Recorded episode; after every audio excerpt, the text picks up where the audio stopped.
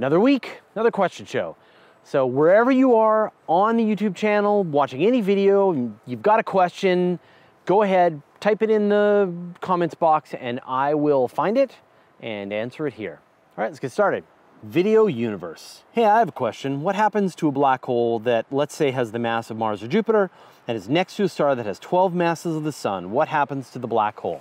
Well, if the black hole is orbiting around the star, then it'll just go around and around and around forever uh, until the star dies. But if the if the two are sort of side by side and there's not that orbital velocity, then the black hole is going to fall into the star and make its way down. It's going to fall through the star and then come back and fall through and eventually find its way to the very heart of the star. And then it's going to gobble up the star from the inside. And eventually you will have a black hole with 12 times the mass of the sun and no more star. Delve.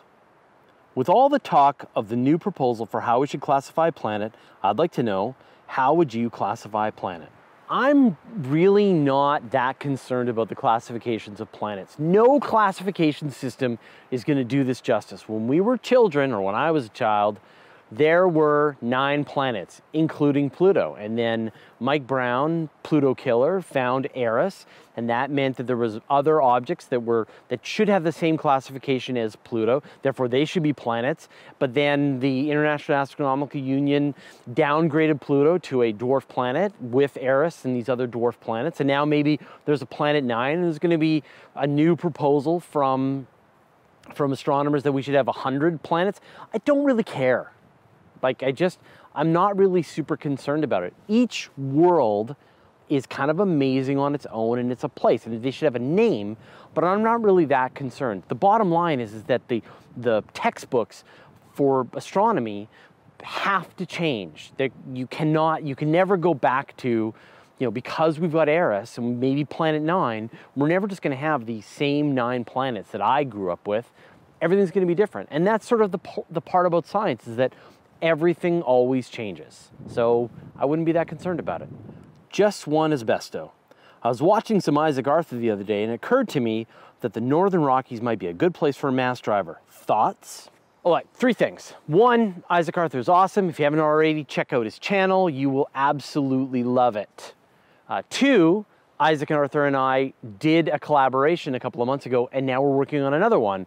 We're brainstorming on the ideas with our patrons right now. So if you're a patron of mine or a patron of Isaac Arthur's, find the feed and join us in the conversation as we figure out what that two-part episode is going to be. Number three, yeah, mountains are the best place to put mass drivers. You want some kind of system that will launch stuff into space electromagnetically, mountains are the way to go. Ideally, you want a mountain that is as closely located to the equator as possible. There's a few places. One is Mount Kilimanjaro, which is just a couple of degrees off of the equator, and it's sort of a it's a volcanic mountain. It has a really nice slope to it, so it would be a really good place to house a to house some kind of mass driver.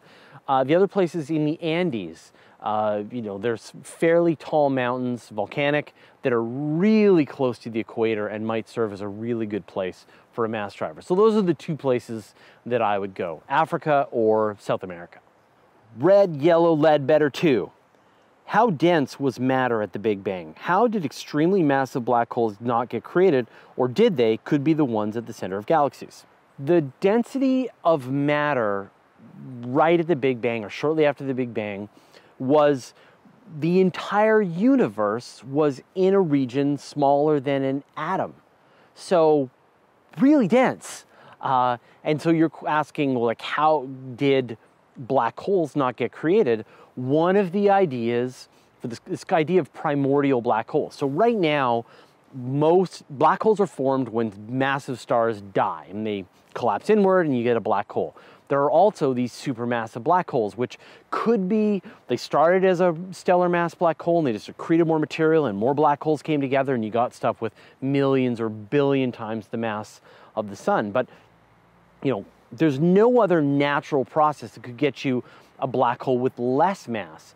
But maybe shortly after the Big Bang, you had space being incredibly compact, very tight together, you could have had these over densities, these folds of space where matter was compressed so tightly that it formed into black holes. You could have got black holes of different sizes. You could have black holes that are, say, have the mass of an asteroid, or the mass of a house, or the mass of a couple of atoms, or the mass of a planet, in addition to the mass, and maybe the supermassive ones as well. So this is one line of thinking, and some astronomers think a, a, a very far out possibility is that dark matter is actually clouds of these microscopic black holes. But not very many astronomers actually believe this. Bose-Einstein. In light of SpaceX's rapid progress in rocketry, do you think Elon Musk's goal of colonizing Mars in the next few decades is a bit more practical? First, you have to take my answer with a bit of a grain of salt, right? Elon Musk runs a rocket company. They've done the math, they've figured out how to make rockets land. They work, they return to their landing pad they've got plans for the Falcon Heavy. They've got plans for the inter, you know the interplanetary transport ship. In theory, all this stuff is going to work, unless it doesn't. So, I think that that the plans to ferry human beings to the surface of Mars is in the works. Now, I, our experience shows us that Elon Musk's timeframes seem to, seem to take a little longer than we were expecting, so it might not be that the first human will set foot on 2024, maybe they're going to set foot on 2026, or maybe 2028, or maybe 2032, that it's going to, but it will happen. The deeper question is, how are they going to live? Living here on Earth with the temperatures and the, the, air. You've got all of these things going for you that you're going to have to come up with completely from scratch on Mars. So there are all of these challenges about just making human beings survive. Is it possible? I think so. Yeah. Is it realistic? We don't know yet. We just don't know what all of those intricacies are going to be. So so right now, the fact that SpaceX launched and landed a rocket tells us that they're serious and they've got some technical chops and we have to just keep following along and see what happens. I love the idea that SpaceX and Elon Musk just thinks big and says, why don't we put 3,000 high-speed internet satellites into space and give everybody high-speed internet? Why don't we switch everything over to solar panels? Like, I think that that idea of thinking big, of of questioning our deeply held beliefs about the way things are done because that's the way they've always been done is right on the money and and I wish there were more people out there who thought that way and and sort of followed their heart and the beliefs of their convictions and didn't just complain about the way things are and the way they always are. We need more people who who take a stand and say, I'm going to change the world. I believe that this, this is a better path and I'm going to come up with a practical way to accomplish it. Do I want to live on Mars? No. No, I want to live on Earth. But I understand that people do want to live on Mars. And I really hope that they can get there and be safe and that there can be a self sustaining colony for a long period of time. M theory. When are you going to launch a new head of hair? Never. Well, unless they come up with some kind of cure for male pattern baldness. I started losing my hair in when I was like 25, 28. And then it's like, you know, for a while you fight it. And then after a while you just go the full Jean Picard and you just shave it and then you just never look back. And I'm sure it won't happen to you too. Just look at your grandfather and that'll tell you whether you're gonna have a full head of hair or whether you're gonna lose it too. VIN 950. Is there any way to stay still in one spot in space, or is it only possible to do so relative to another object? For instance, if we manage to escape Earth's orbit, would we now be orbiting the sun? To get out of our solar system, is there a solar escape velocity? When you say that you are standing still, you've got to ask the question relative to what? Are you right now, wherever you are, you are standing still compared to your computer screen that you're watching this on right now, but you're not standing still compared to the moon, which is moving, going around the earth and moving a little closer, and a little further away. You're not standing still compared to the sun, which you're going around. So you're exactly right. If you were, you know, if you're able to escape Earth gravity, then you are now in solar orbit.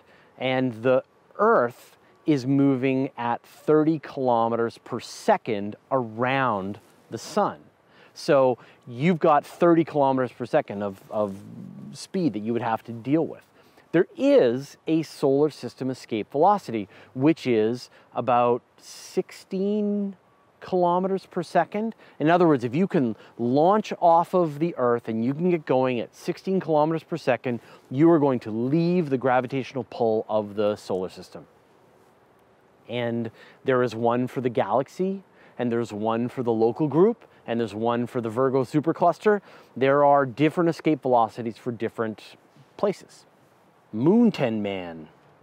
Isn't it also quite possible that our type of universe is the only way a universe can be? Do we have any reason to assume that the constants we see can be different? You're talking about this idea of a multiverse. So there could be many universes in each one, the, the properties of the force of gravity and the strong nuclear force and all these numbers are different. But the possibility is that one, there's no other universes. There's just this universe and the rules, the laws of physics, the constants are just what they are and there's no other kick at the can, right? The other possibility is that our understanding of what a universe constant is is meaningless in some other universe. Like not only could there be the force of gravity not exist in this other universe, but there might not even be any concept of the force of gravity. There's going to be the force of or something else. Like like we can't even imagine what could be going on in these other universes if they exist, which we can never reach anyway. So it doesn't really make sense to to sort of constrain that.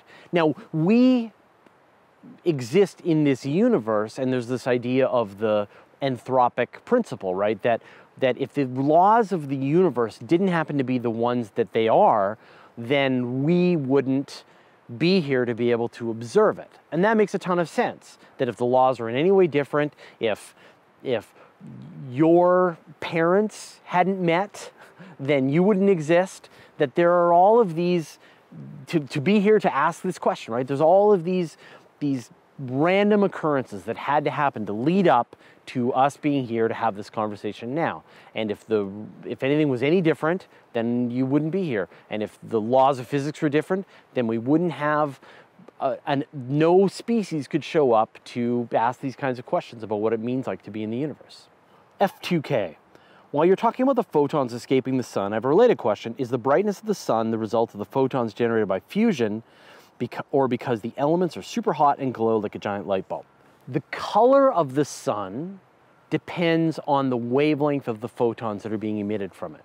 So if you've got a red star, it means that the, the star is emitting largely red photons of a certain color temperature, and that's giving you the color of the star. And in fact, if you touched the, temp, the, the surface of the star, it would be the temperature of those photons.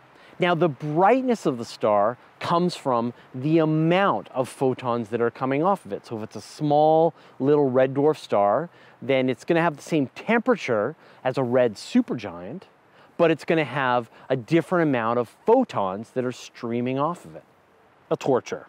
I just wanted to know if we can actually transfer our subconscious brain to a form of software like supercomputers, what type of civilization would that technology be classified in? Just curious. Lol. When we talk about the what type of civilization, is it type one, type two, type three, we don't really talk about what do the entities that exist in this civilization.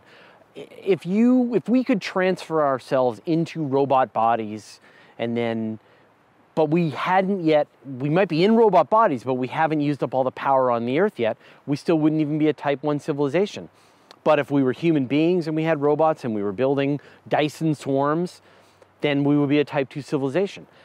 I feel that it is inevitable that we're going to develop some kind of merger between computers and human beings.